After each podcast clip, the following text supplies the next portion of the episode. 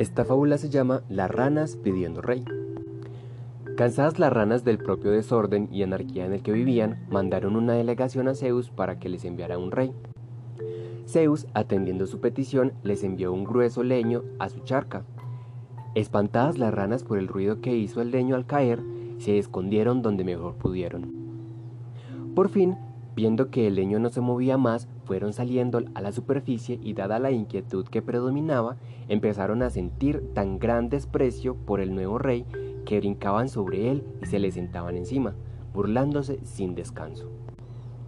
Y así, sintiéndose humilladas por tener de monarca a un simple madero.